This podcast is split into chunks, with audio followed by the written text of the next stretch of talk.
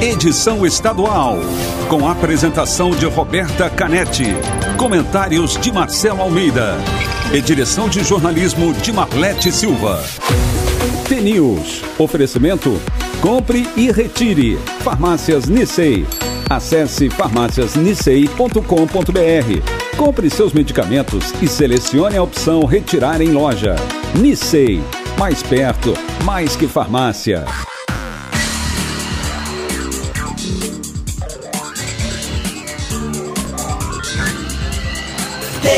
News.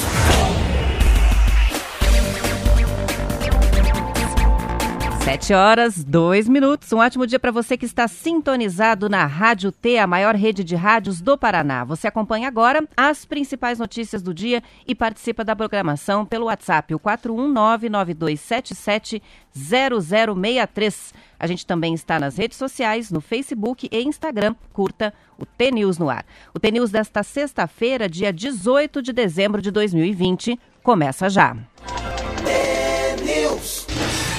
Um agito por aqui pelo estúdio. Bom dia, Marcelo Almeida. Bom dia. Primeiro para procurar a mala, daí o nego sai por lá, não sabe como é que vai sair. Que bom receber visita, né? O nego hoje está aqui junto Eu com a gente no estúdio. Susto. Hoje o nego está aqui. Para quem hoje saber que o nego de fato estava aqui, está saindo. Não sei como é que ele vai abrir a porta lá embaixo, mas de algum jeito ele se vira para sair. Tudo bem, Roberta? Tudo certinho. Será que temos conto hoje? Sexta-feira temos conto, vamos procurar. Cadê o meu. Nem, nem pegaram o meu chapéu de três pontas, né? Tá ali atrás o Marquinhos. hoje tá sem chapéu, hoje tá, tá bagunçado o negócio. Você viu, né? Não sei que o. Você viu o decreto do Paraná antes de eu falar do meu conto? Viu o decreto do Estado do Paraná? Então vai, vai manter a, a, as mesmas restrições, a lei seca, mas aqui em Curitiba, né? Nas outras cidades cada uma faz sua regra, mas em Curitiba eles vão abrir o comércio no domingo antes do Natal, depois volta a fechar o comércio no domingo. Então funciona tudo no final de semana, supermercados, shoppings, por causa do Natal. É, aqui vai ter, para quem mora em Curitiba, quem está nos ouvindo, vai ter sim, vão abrir um pouco. É, cederam, né? É um, é um domingo de, foi considerado como fosse um domingo de Natal, né? O comércio vai abrir, as padarias vão abrir, os restaurantes, vai poder... Salão de beleza, vai tudo funcionar. Mas não vai abrir é, no domingo que vem. Então, depois volta o que está acontecendo. Entre os dois né? domingos que a gente tem, que são os dois domingos de, de Natal, Natal de Réveillon, a coisa não vai voltar. Então vamos lá. Eu acho que hoje eu vou de dois. Hoje eu vou de dois contos, que um é muito lindo. Um é um conto de Natal, uma leitura sobre Natal. O outro é uma, uma história linda que eu estou lendo sobre o Papa que eu acho que é um momento muito oportuno por ser final de ano, véspera de Natal, e a, papa do, e a, e a palavra do Papa também, que é, que é muito bonita. Deixa eu colocar só meu, meu fone aqui, porque o nego bagunça tudo. Quando ele não bagunça de longe, bagunça de perto a vida da gente. Aqui. Eu inventei de latir ali ainda. Vamos lá. Almatê.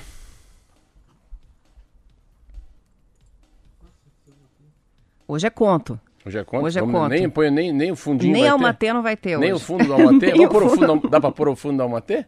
Não, vamos, aqui é bonito. tá, Não precisa fica mais o Almatê, bonito. mas é o fundo do Almatê. Dá um clima, né? É, vamos lá. Entre o primeiro passo, que é o de, de se de aproximar e de nos deixarmos impressionar pelo que vemos, e o terceiro passo, que é o de agir concretamente para curar e reparar, há um segundo passo. O segundo passo é intermediário essencial, o de discernir e escolher. Um tempo de provação é sempre um tempo para distinguir os caminhos do bem que nos conduzem ao futuro, de outros caminhos que não levam a lugar algum ou nos fazem retroceder. Com clareza, podemos escolher melhor o primeiro. Para esse segundo passo, não precisamos apenas nos conectar com a realidade, mas de um conjunto de critérios que nos guiem. Saber que somos amados por Deus, chamados enquanto povo ao serviço e à solidariedade. Precisamos também de uma saudável capacidade de reflexão e silêncio. Precisamos de lugares de refúgio da tirania do urgente.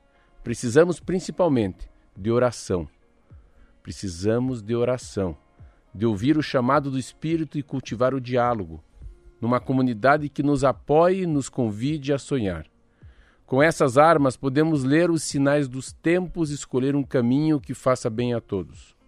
Os gaúchos da Argentina, os cowboys dos Estados Unidos, dão o mesmo conselho: não mude de cavalo no meio do rio. Em tempos de provação, precisamos ser firmes na fé, nos manter fiéis ao que importa, uma crise resulta quase sempre do esquecimento de quem somos. É para avançar, é necessário recordarmos as nossas raízes. O presente de Natal. Cada vez o menino acordou, certa vez o menino acordou com uma véspera de Natal, muito contente. Era o dia do aniversário do menino Jesus. E é lógico, o dia em que Papai Noel vinha visitá-lo. Na manhã de Natal, observou que não havia presente algum em toda a sua casa. Seu pai, desempregado, com os olhos cheios d'água, observava atentamente ao seu filho. Esperava tomar coragem para falar o que o seu sonho não existia, e com muita dor no coração o chama: Filho, meu filho, vem cá. Pai, que foi, filho? Papai Noel se escondeu de mim. Será que o Papai Noel se esqueceu de mim? O pai abraça seu filho. Ah, ele também esqueceu do senhor, papai? Não, meu filho, vem aqui. Não. O melhor presente que eu poderia ter ganho na vida está em meus braços. E fique tranquilo, pois eu sei que Papai Noel não esqueceu de você.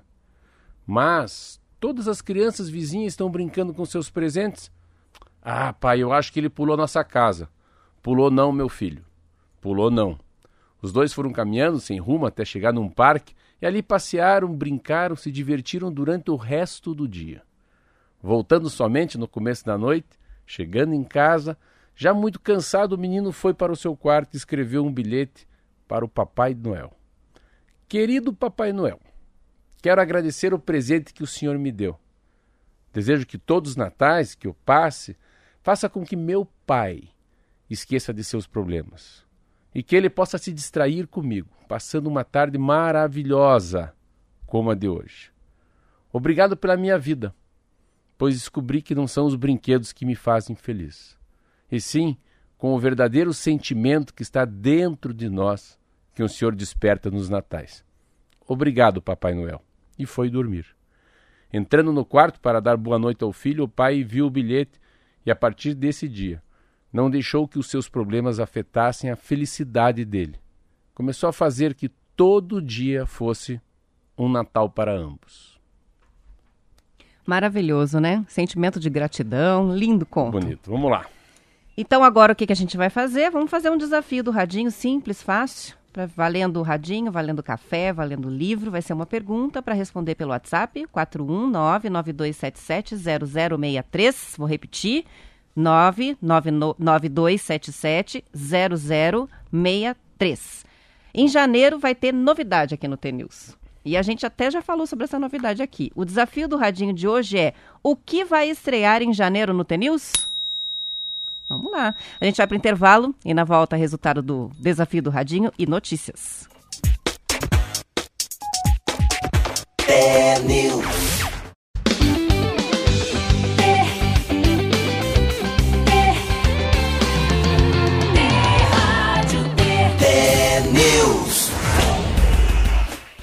7 horas e 14 minutos. O que será que vai ter em janeiro de diferente no T-News? Tem gente dizendo que vai ter visita de ouvintes. Na pandemia ainda não dá, né? Em janeiro. Tem quadros sobre gastronomia, panificação. Oh, a ideia não é ruim, é boa, mas não é isso. T-News, segunda edição à tarde, colocaram aqui. Será? Olha, essa é boa. Não, não é isso não.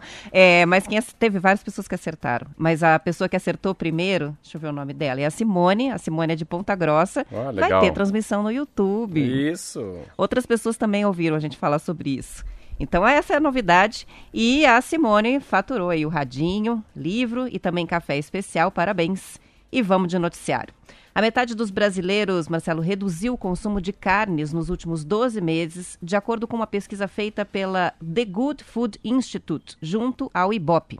A pesquisa ouviu pessoas com renda acima de R$ 4.180 e foi bancada por 11 empresas de alimentos. O resultado aponta que o mercado de alimentos derivados de plantas vem crescendo no país, enquanto o consumo de carne está se tornando mais moderado. Entre as pessoas que diminuíram o consumo de proteína animal, metade passou a consumir um pouco menos de carne nas refeições, em vez de excluir completamente. Ou seja, essas pessoas não são vegetarianas. A metade dos entrevistados pela pesquisa comeu carne bovina e de frango no máximo uma vez por semana. 59% dos entrevistados afirmaram ter comido alternativas vegetais para substituir a carne ao menos uma vez por semana. Eles procuram substitutos que sejam o mais natural possível. 60% dos entrevistados, e com um valor nutricional igual ou melhor do que da carne, 59%. Outra conclusão da pesquisa é que o preço é determinante na decisão de comprar um alimento à base de vegetais para substituir o carne ou leite. Apesar disso, 30% afirmaram estar dispostos a pagar a mais se o produto tiver aditivos naturais em vez de artificiais e não possuir gorduras saturadas. 26% não pagariam a mais por esses diferenciais. Mas são produtos alternativos à proteína animal, que é muito interessante. E uma palavra nova que eu não conhecia, olha que interessante. Flexitarianos. Flexitarianos são aqueles que reduzem o consumo de produtos de origem animal. Não é que você é vegetariano, você começa a comer menos carne, começa, a comer menos frango. A matéria é interessante porque uh, o hambúrguer vegetal, no grupo Pão de Açúcar, você vê, um terço dos hambúrgueres congelados vendidos já são vegetal. Isso é uma coisa muito grande. Eu não imaginava. O Pão de Açúcar, o Festival tem uma geladeira já só, só disso. disso. É, e eles têm uma, uma palavra nova. Tudo meio que em inglês, né? Isso que dá, às vezes me dá um pouco, acho chato isso. Nada fala em português. Que podia ser falado à base de plantas. Mas é uma nova tendência que chama-se plant-based. Plant é planta, base é baseado, né? A base das plantas. O que, que eles estão fazendo? Eles estão vendo que as pessoas estão procurando, de uma maneira ou não, inconscientemente já alguma coisa que seja mais natural, mais nutritível, mais sustentável. Essa pergunta que fizeram é muito legal, assim, né? É, consumo nos últimos meses.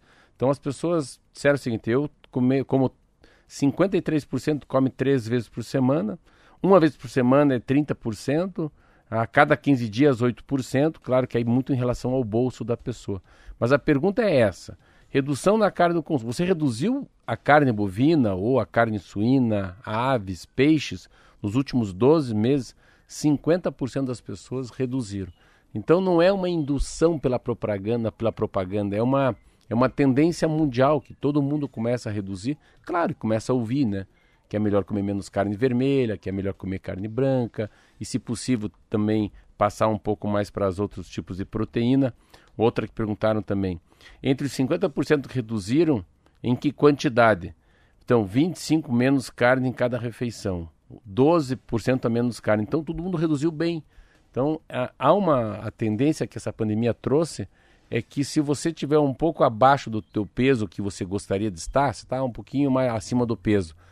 É tanta propaganda que tem que baixar um pouco o peso que as pessoas não foram para um regime, mas elas foram pelo assim, eu vivo para comer ou como para viver. Então eu vou reduzir um pouco, né, da carne, do arroz, né, vou tomar menos café e assim por diante. Impressão sobre a soja, que eu não sabia também.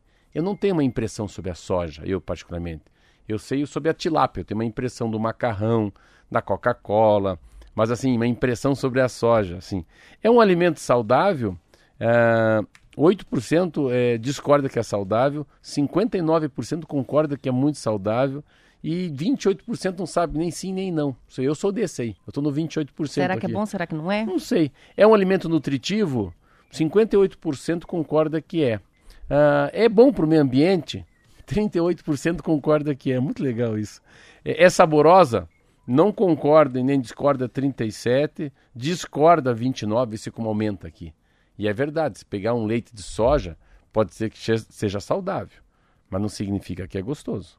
E a outra é assim, é um alimento de baixo preço, uh, 34 concorda, 35 não sabe também. Então eu achei interessante essa, essa ligação de soja nessa matéria, porque ele fala de outras comidas, aí todo mundo sabe responder ah, o melhor momento de comer, se prefere comer em casa ou fora. Perguntaram assim para ele, onde prefere consumir alternativas vegetais? Em casa, 53% e delivery 9%. Então se vê, as pessoas preferem fazer essa mudança de hábito quando estão em casa e não quando estão na casa de um amigo, num parente ou dentro de um shopping. E é interessante, Marcelo, que os restaurantes estão oferecendo muitas opções, assim. Hoje você vê em vários restaurantes o cardápio, tem o cardápio com a carne e a opção é, sem a carne. Então, por exemplo, é o bife à parmegiana é o prato do dia naquele restaurante. Aí tem a opção da berinjela parmegiana com todos os acompanhamentos iguais.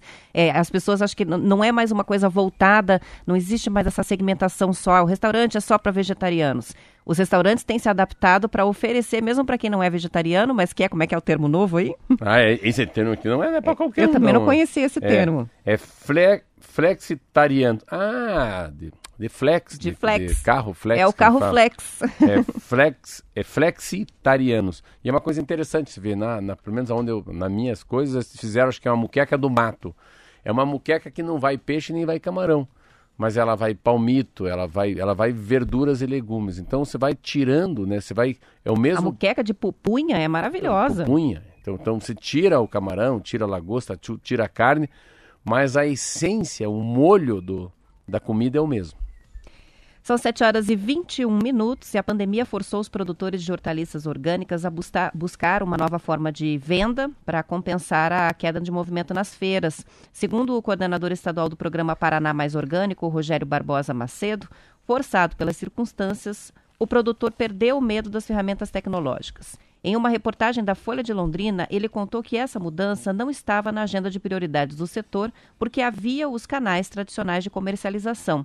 Mas agora a tecnologia deve ser absorvida definitivamente. O Paraná Mais Orgânico auxiliou os produtores distribuindo panfletos digitais para divulgar o trabalho e também nomeou representantes em parceria com universidades para servirem de intermediários entre o público consumidor e os agricultores.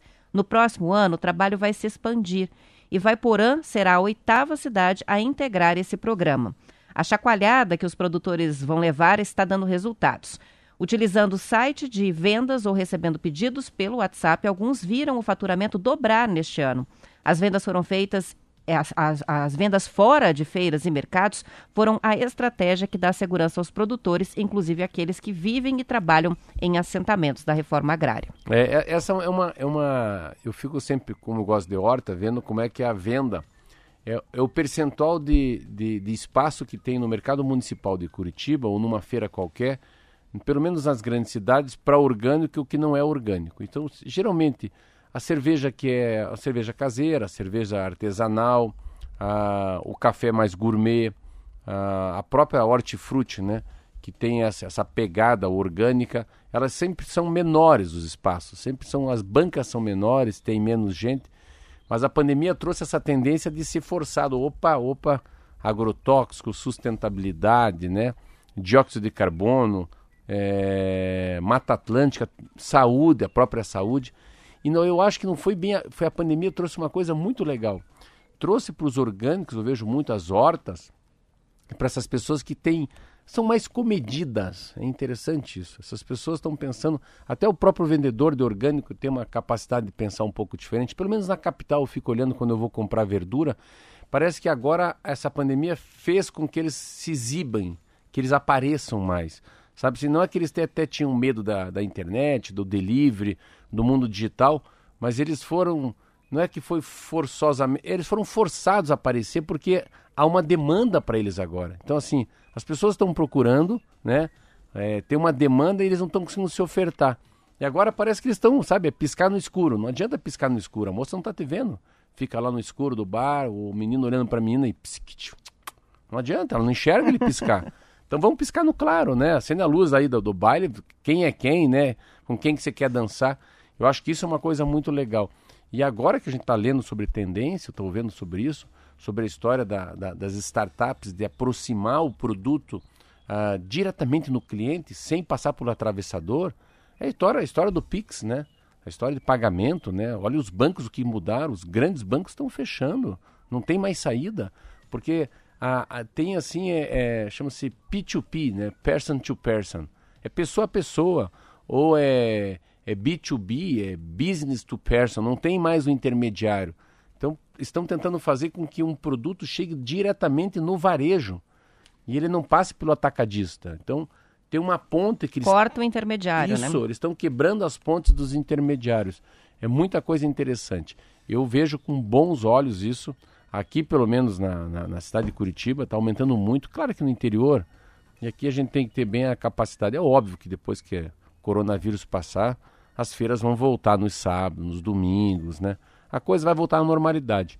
Mas nos próximos seis meses, não. É um momento muito interessante para pensar em relação a essa aproximação do produto para a gente. E é legal que é uma coisa que está resolvendo o problema agora, momento de pandemia, mas que vai ficar depois como uma herança, né? Porque vão continuar usando a, essa tecnologia para fazer as vendas e daí vai virar um sistema híbrido, né? Então conta com a feira e também conta com as, as tecnologias para poder é, vender de forma remota. E é né? é uma chegada da outra geração, né? Eu estava conversando com a minha filha, ela foi desempregada, foi demitida. Meu pai, eu fui demitida assim, sim, aviso prévio, né? Eu falei Ainda falei para ela, falei, nossa senhora, que chato, falei para ela, ser demitida uma semana do Natal. É, pai é pai, né? A gente sempre acha uma maneira de chorar um pouquinho mais pelo filho. Daí ela falou, o que, que eu vou fazer? falei, você vai ficar sabaticamente pensando, pensando fora da casinha. Não é hora de pensar fora da casinha para essa geração que tem 20 e pouco. Então pode ser que essa geração nova que venha dos filhos, né, do, dos donos de hortas, eh, de orgânico, comece a pensar fora da casinha. Não que ele vá lá pôr a mão na massa, mas ele vai pensar nas tendências para vender o que o pai sabe fazer.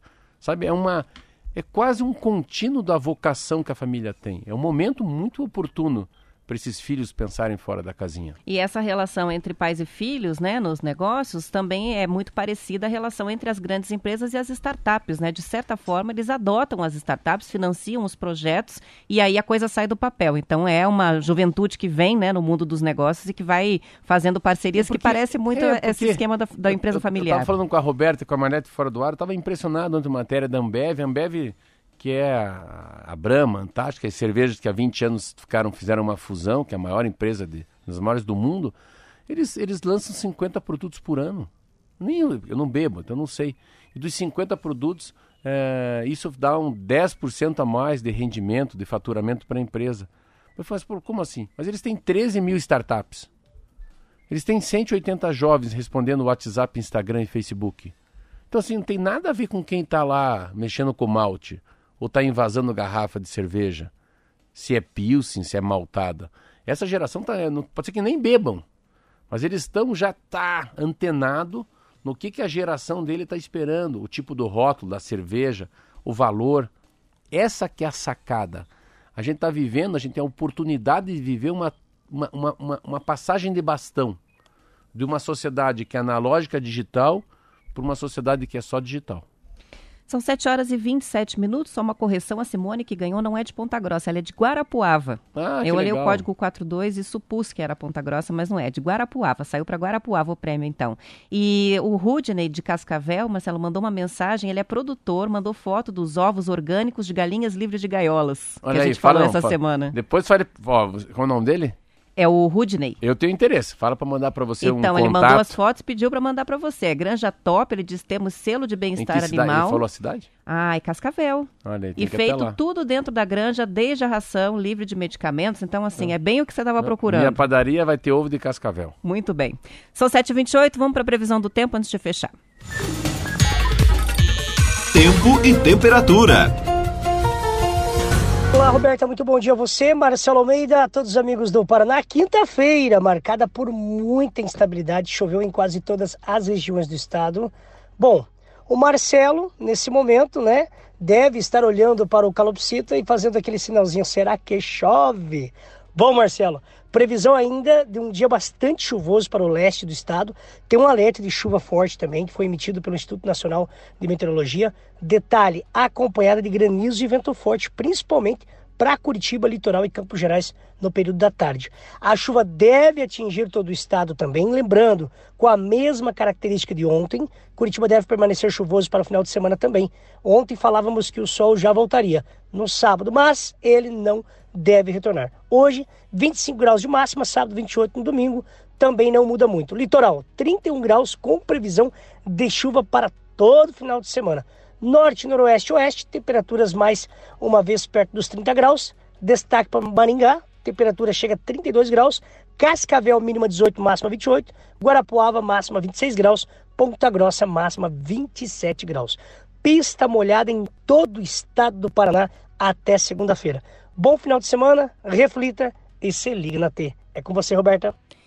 Obrigada, Zé Coelho. São 7h30, a gente vai terminando a edição estadual. Vamos para o intervalo na volta, o noticiário local. A gente fica para Curitiba e região metropolitana, às demais cidades, aos ouvintes das demais cidades. Um excelente final de semana. Segunda estaremos de volta com toda a energia, né, Marcelo? Bora, até segunda.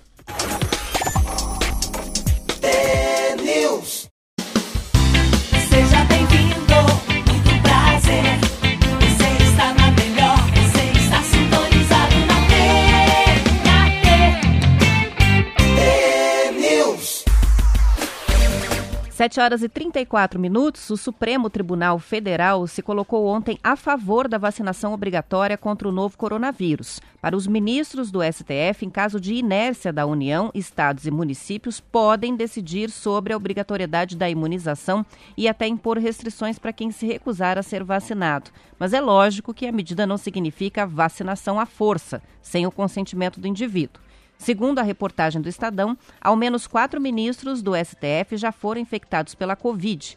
Integrantes da corte ouvidos pela reportagem fizeram uma comparação com o voto. O voto no Brasil é obrigatório, mas o eleitor não é forçado a comparecer à sessão eleitoral. Só que se ele não vota e não justifica a ausência, fica sujeito a várias sanções. A lógica em torno da vacinação contra o novo coronavírus seria semelhante: impor restrições a quem se recusa a tomar a vacina. O STF deu aos estados e municípios o poder de definir as sanções, desde que sejam medidas razoáveis e amparadas pela legislação. O Supremo está decidindo sobre o assunto porque está julgando três ações sobre questões constitucionais. Além do processo do PDT, também está sendo analisada uma ação do PTB com o mesmo pano de fundo. O outro caso examinado, de relatoria do ministro Luiz Roberto Barroso, discute se pais podem deixar de vacinar os filhos menores de idade, tendo como fundamento as convicções filosóficas, religiosas, morais e existenciais. Eu, eu, é um assunto muito complexo, Roberta. Não é um assunto fácil, não. Esse assunto é mexe com fosse um assunto discutir gênero, discutir maconha, a descriminalização. É Super polêmico, né? né? Super polêmico. As, as, últimas três palavras falou que é interessante. Religião, ali tem. Tudo, tudo tem discussão, né? Tudo tem, tem fanatismo, tem radicalismo, tem. Então é, é, é um assunto difícil de discutir, mas o Supremo. A gente tem que ter uma capacidade de entender. Eu achei muito legal. Eu tinha pensado no voto, mas eu não. Eu fiquei com vergonha de falar, de ter falado. Eu fiz essa comparação com o voto. O voto é obrigatório, mas não é obrigatório. Para mim, obrigatório é o que custa se fosse a multa de 100 reais.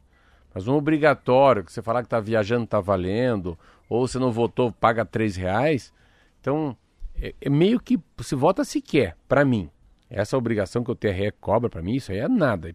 Para qualquer cidadão, não é, não é uma coisa que vai matar alguém. Então, é quase não obrigatório.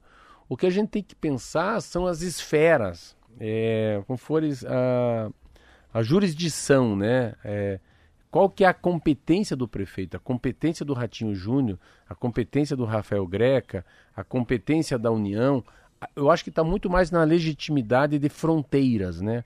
O país pode exigir isso. Ah, a gente entra com recurso no Supremo Tribunal Federal, se não quer ser vacinado, ou na segunda instância no TJ, ou fala com uma juíza. É isso que a gente tem que. É, a coisa é muito maior do que uma, apenas uma matéria do jornal. Eu vejo assim que a, se as sinalizações vierem de cima, a, os prefeitos não vão conseguir fugir muito disso. Então, eu gostaria que o Supremo Tribunal Federal desse ganho a que a maioria que a gente tivesse que ser obrigado, sim, é quase obrigatório tomar a injeção. Parecido com a história do, claro que ninguém vai para preso, ninguém vai para cadeia, mas de alguma maneira você tem que estar, tá, tem que ter uma restrição para quem não vacinou. Você tem que deixar de de ganhar alguma coisa que aqueles que vacinaram ganharam, entendeu? Alguma subtração em alguma coisa. Fica lá, ó, ele não é vacinado. Pronto, opa, na minha empresa não vem.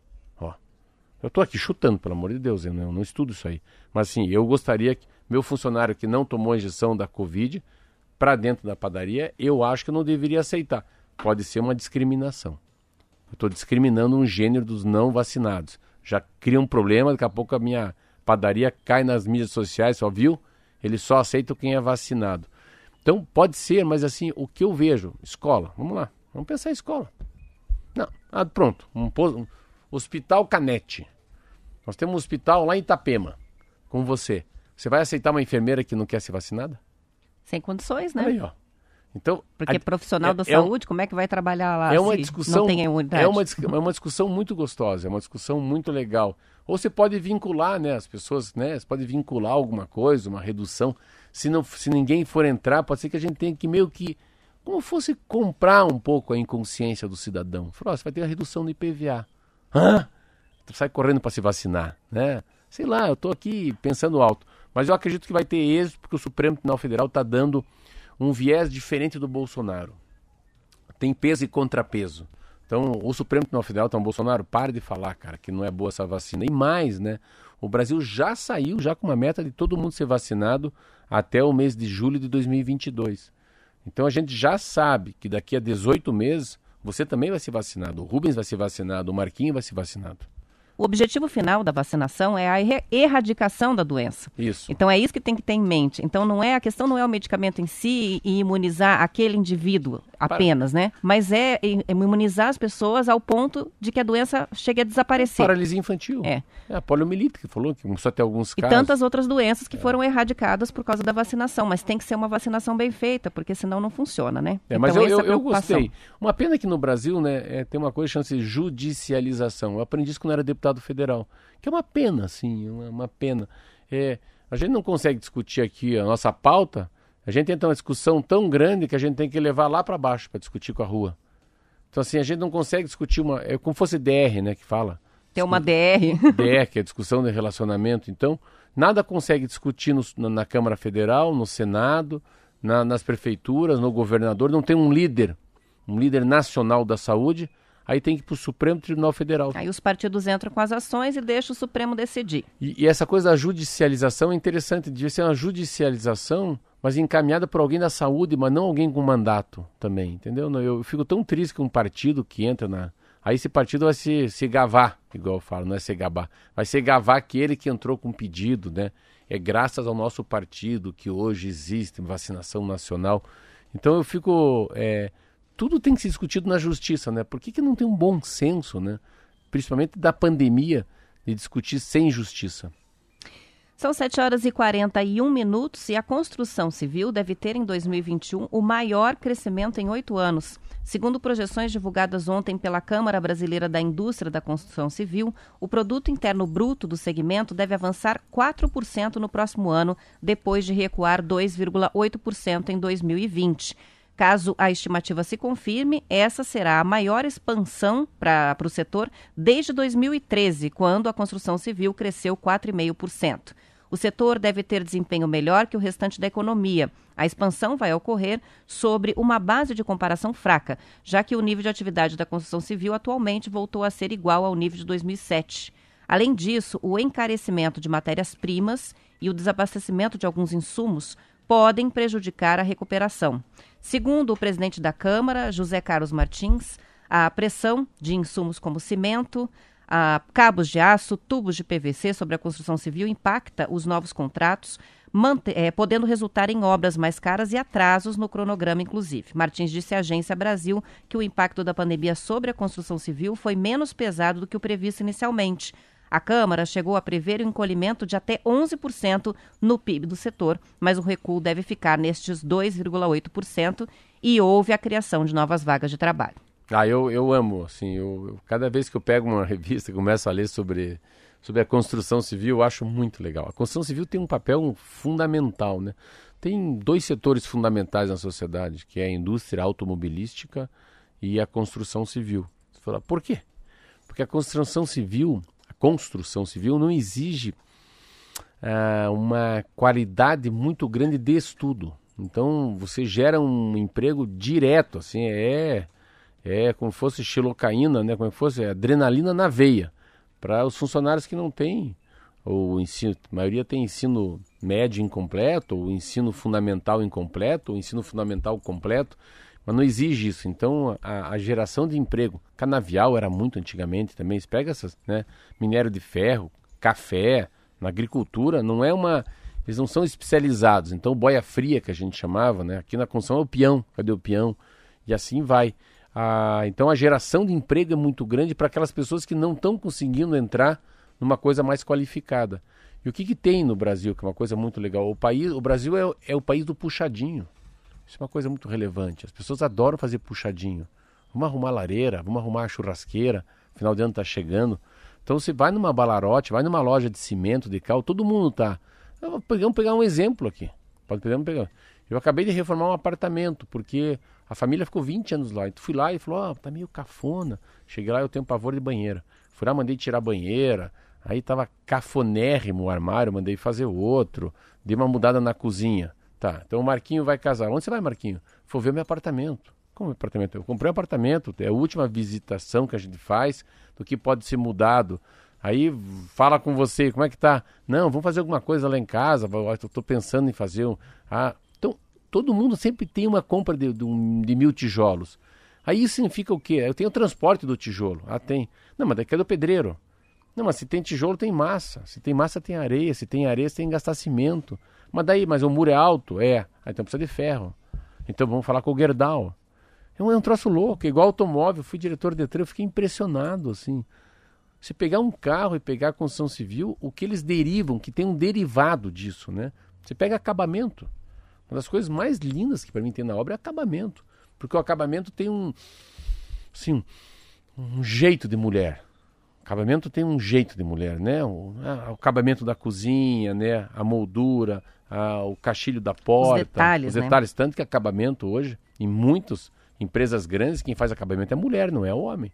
Rodapé, porque daí não pode. O cara vem lá e pinta, o danado, pinta tudo errado. A mulher pinta direito, dela passa um álcool para não respingar. Você pega, você pega, é, você pega na arquitetura, né? Você pega lá que tem um transporte, transporte de imóveis hoje. Nossa, é tão bem cuidado para não bater em lugar nenhum. Esses dias eu fui pôr um sofá para dentro de um apartamento meu. Pô, veio por fora. O cara foi lá, tirou a janela, tirou a, a sala, tirou o vidro. Três caras puxaram por fora, mas todo cuidado, o senhor quer que eu ponha onde? Uns brutamontes de uns homens. Falei, cara, vocês vão pôr graxa no meu, no meu sofá. Sabe, uma delicadeza. Então, a construção civil tem disso. E claro, uh, o que eu estou achando, parecido com embalagem, né? Até embalagem é engraçado isso, embalagem, eu não sabia. Tem uma empresa no Brasil chamada Braskem. Esses caras meio que são monopólio. A Braskem é uma empresa ligada à Petrobras que é o monopólio do plástico. Você vê que interessante, eu não sabia, me contar isso ontem. Também não sabia disso, não. Porque está faltando né, muita, muita embalagem no, no, mundo, principalmente por causa dos deliveries, né? Óbvio. O que você falou hoje no programa, né? O delivery do hortifruti. Entrega de tudo, né? É, é entrega de tudo agora vai pelo, pelos é. correios. Mas então... A, Ou por moto. É, é, a construção civil é muito legal. Falta material hoje, claro, porque a, a demanda é maior do que a oferta. Tem mais gente querendo fazer um puxadinho do que tem material. E é interessante também, ela vinha numa baixa, né, a construção civil. E a crise trouxe a construção civil para cima. Eu vi você falando aí agora quais são os patamares, né?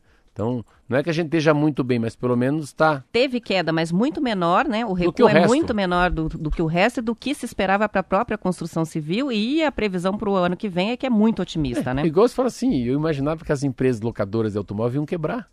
Eu imaginava, quebraram. Elas não têm carro, né? Elas não têm carro. Não, não, tem, por isso que eu falo, onde eu tava, falei já hoje aqui. Eu falo para as pessoas mais novas, pensem fora da casinha. Eu já não tenho mais habilidade para pensar fora da casinha porque eu estou com 54. Mas pensem fora da casinha, quanta coisa legal que a gente pode ganhar dinheiro, gerar emprego, gratidão com a crise da pandemia. São 7 horas e 47 minutos, vamos para o intervalo.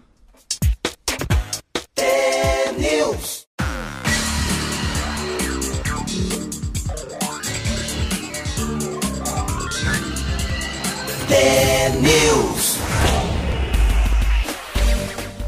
7 horas 49 minutos, a Mercedes-Benz do Brasil encerrou a produção de automóveis na fábrica de Iracemápolis, no interior de São Paulo. Inaugurada em 2016, a unidade era responsável por produzir o SUV compacto GLA e o sedã médio classe C. Para isso, recebeu mais de 600 milhões de reais em investimentos. A meta era produzir até 20 mil carros por ano, mas, segundo a empresa, a situação econômica do Brasil fez as vendas caírem. Além disso, a montadora está focada na eletrificação e na digitalização dos carros, e isso vai exigir umas adequações. A fábrica do interior de São Paulo tinha 370 trabalhadores. Ela faz parte da onda de investimentos em fábricas de carros de luxo no Brasil a partir do programa Inovar Alto. Como forma de proteger a indústria local, o programa do governo federal estabeleceu a cobrança de uma taxa adicional do IPI, o Imposto sobre Produtos em Produção Industrial, em carros importados por marcas que não produzissem no Brasil. Essa cobrança extra teve de ser posteriormente revogada por exigência da Organização Mundial do Comércio. É, primeiro o, o, o governo acaba dando uma, uma informação o governo criou um projeto uns anos atrás, eu lembro, acho que era até deputado, sobre inovar, que era um projeto para a geração de, de emprego, do alto, geração de empresas no Brasil. Então o governo federal se comprometeu, ele, ele trouxe a Land Rover, que eu lembro disso, uh, ele trouxe a Mercedes-Benz, a Audi se instalou, enfim, todo mundo veio se instalando, e ele tem uma coisa que chama-se um crédito de IPI, eles falaram assim, venham para cá, e acabaram assim, é, eles começaram a sentir que o Brasil tinha uma, uma infle... não era, não era duro, não era direto e não, e não cumpria a, a, o que falava. Eles ficaram muito preocupados, vem uma crise, eles falam aqui, ó, o crédito do IPI não recebido não foi fator decisivo para fechamento, segundo a, a direção da montadora. Mas eles estão numa uma instabilidade do país, fez com que eles ficassem com uma sensação que eles não deveriam aportar dinheiro para sair para essa nova onda, Roberto, que é o carro elétrico. Então ele sabe que a, a indústria automobilística está fadada a um insucesso daqui a 10 anos se continuar construindo motores de combustão, ou pelo álcool, pelo próprio diesel, ou pela gasolina. Então essa instabilidade deles fez com que eles se arrancassem daqui. É uma cidade interessante, que é uma cidadezinha bem pequena, são 370, é, 370 funcionários, e o que ele fala é isso, assim, o resultado do investimento de 200 milhões de euros, fábrica da Mercedes em Iracemópolis não recebeu incentivo fiscal, segundo a direção da montadora. Como forma de proteger a indústria local, e é essa que era o programa. O programa estabeleceu uma, como penalidade a cobrança de uma taxa adicional imposta sobre produtos industrializados em carros importados por marcas que não produz, produziam no Brasil. Cinco anos depois, a cobrança foi revogada por exigência da Organização Mundial da Saúde. O que, que aconteceu? Então, tinha uma regra que o Brasil criou com a Land Rover, com a Audi, uh, com a própria Mercedes. A Organização Mundial do Comércio entrou com uma ação falou assim: o Brasil está fazendo uma coisa que não pode. Eles fecharam o comércio, eles estão, estão fechados, estão com fábricas da Mercedes, carros ingleses, carros americanos lá dentro, e eles têm um jeito de que a gente não consegue pôr novos carros no Brasil. O Brasil vai deixar de importar automóveis porque os carros fabricados em outros países estão sendo fabricados dentro do Brasil. E daí aconteceu? O governo federal perdeu. Então o governo federal comprometeu-se a devolver às empresas o dinheiro relativo aos tributos extras pagos durante a construção das, das fábricas. Então é muito mais uma onda mundial que deu uma ferrada nos caras aqui. É isso. Falou, peraí, peraí. O que o, o, que o governo criou com a, com a Mercedes-Benz não é correto. Quando a Organização Mundial do Comércio fala que tem uma coisa errada, tem chabu, eles falam, pô, vamos embora então. Tem que Por se isso que eu falo, é, não, é um contrato que foi feito, é como construir uma casa em cima da areia. Vai dar B, vai dar M, não vai dar boa. Então, mas construir uma casa em cima de, de pedra, dá boa. É a base do casamento, é a base da relação foi errada, por isso que estão indo embora. É uma pena, assim, porque a, é, eu fico voltando a falar. Fica, fica pensando numa cidadezinha aí que tem. Parece que 30, 20% dos funcionários, 40% dos funcionários trabalham nessa empresa. Deve ser uma cidade de 5, 10 mil habitantes, 20 mil habitantes. O impacto dessa, de uma cidade dessa de fechar uma fábrica. E isso acontece também aqui no Paraná, em várias cidades pequenas que têm montadoras, né? Que tem fábricas que se a fábrica fecha, tudo que gira em torno dela, que é o trabalho direto, os empregos indiretos Direto. também, é, quebra a e, cidade, e né? pode colocar, e pode colocar no teu radar que daqui uns 3, 4 meses você vai falar de uma outra fábrica que vai fechar. Tem mais fábricas que vão entrar nessa linha da Mercedes. Nessa, é. A gente esse ano teve várias coisas inéditas, né, por causa da pandemia, né? Formatura em drive-thru, é, cinema drive-thru, vacinação. Casamento que eu fui convidado que não deu para ir. casamento por videoconferência. É. E olha só, hoje é a posse dos vereadores eleitos e o Tribunal Regional Eleitoral vai fazer a solenidade, a diplomação. Posso, posso dizer uma coisa? Ah. Vê se eu acerto. Eu fui lá tirar um título de eleitor, me falaram. Vê se eu tá certo essa minha informação. Vai um vereador e o prefeito. Não? Vai, deixa eu ver como é que vai ser. Ó, por medida de segurança, a é. cerimônia vai ter a presença do prefeito, Rafael Greca, do vice e dois vereadores eleitos. Errei.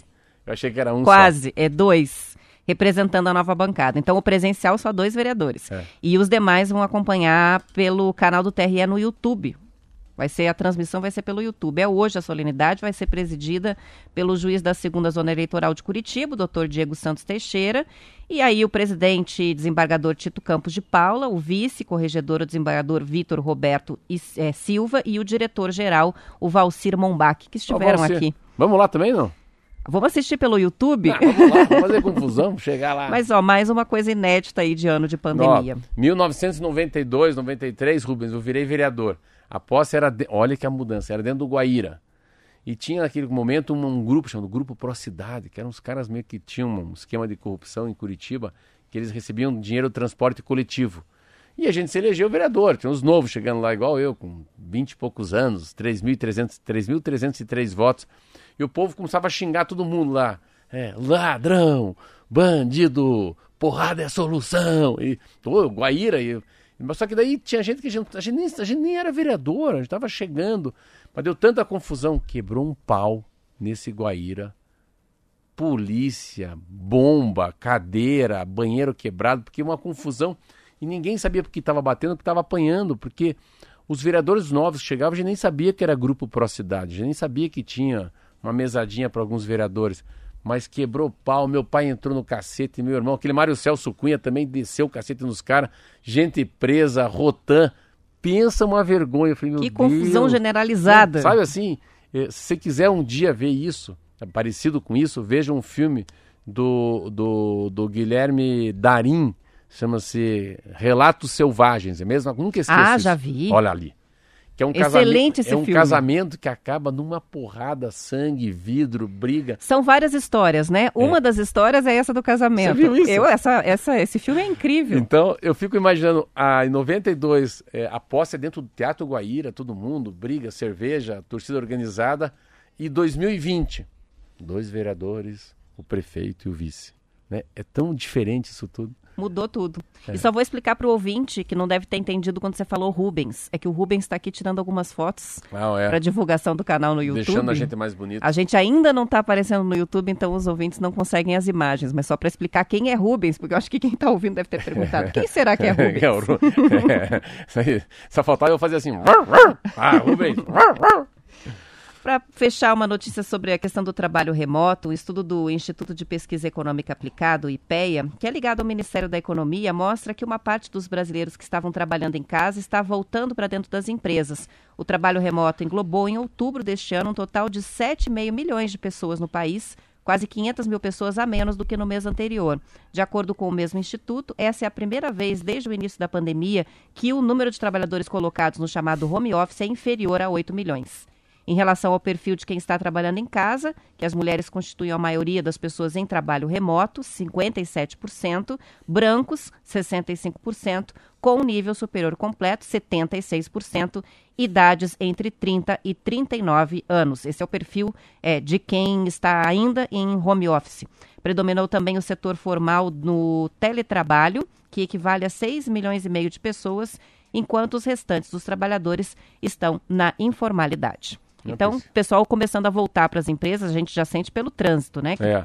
que as companhias estão voltando às atividades e o home office é, já não é mais uma regra geral, né? É, companhia, tem, tem algum- alguns setores não vão voltar, né? Sabe que a lucratividade foi muito maior, o, o empenho dos funcionários, mas é óbvio que muitas coisas híbridas, depois que for vacinado, muita coisa volta ao normal, sem híbrido e nem, nem home office. Roberta, 8 horas da manhã, parece que eu nem, nem cheguei para o programa ainda, você acredita isso? A Hoje sensação eu, eu minha acho que foi o que Não, passou mais rápido. sensação que eu não falei ainda. Mas vai, vai Mas descansar. É. dois dias, só vai falar segunda-feira agora de novo. São 7h59, bom final de semana para todo mundo. Segunda estaremos de volta pontualmente às 7 horas. Até lá. Até lá, tchau.